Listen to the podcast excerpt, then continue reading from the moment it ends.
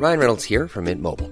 With the price of just about everything going up during inflation, we thought we'd bring our prices down. So to help us, we brought in a reverse auctioneer, which is apparently a thing.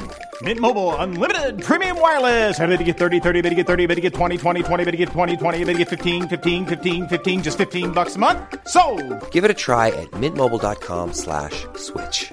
$45 upfront for three months plus taxes and fees. Promo for new customers for limited time. Unlimited more than 40 gigabytes per month. Slows. Full terms at mintmobile.com.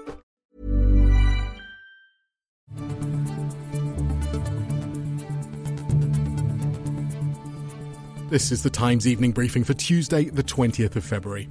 Prince William has called for an end to fighting in the Israel Hamas conflict in his strongest intervention yet. The heir to the throne says too many have been killed as the terrible human cost increases. He visited the British Red Cross earlier to meet with aid workers and will visit a synagogue. Royal correspondent Rupert Bell says his statement would have been very carefully worded.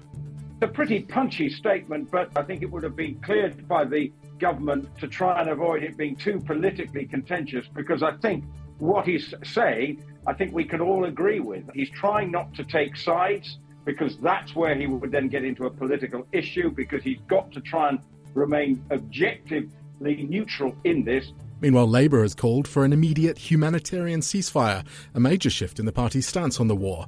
The party tabled an amendment to the SNP's ceasefire in Gaza motion to be voted on in the Commons tomorrow. Labour's Shadow Foreign Secretary David Lammy spoke to Times Radio. and we saw our international ally, allies, Canada, New Zealand, and Australia, um, call for an immediate humanitarian ceasefire at the end of last week.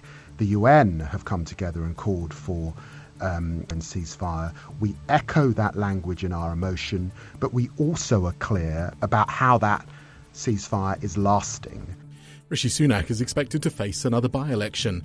Blackpool MP Scott Benton has lost his appeal against suspension over breaking lobbying rules. It came after a Times investigation exposed his offer to lobby for a fake gambling company. The investigation was led by senior investigations reporter Billy Kenber. He says the Standards Committee's report was strong. described this as a very serious breach, uh, giving the appearance that he was corrupt and for sale, and, and said that, that this is damaging not just to him individually, but to Parliament and politics as a whole. And that is why I think they wanted to take such a strong stance on this in, in giving uh, this this penalty of, of 35 days suspended. It likely now paves the way for a by-election. Police believe a body pulled from the River Thames is that of the Clapham chemical suspect Abdul Ezedi. He's been missing since last month after an attack on his ex partner and her two children. Our reporter Oliver Whitfield Mirchich is at Tower Bridge.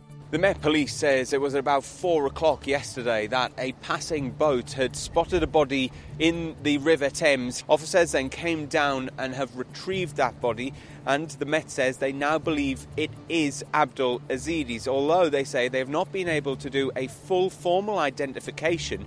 Either visually or using fingerprints, because Ezedi is believed to have spent 19 days in the water. Friends of the attacked woman say she's no longer sedated but has lost the sight in one eye.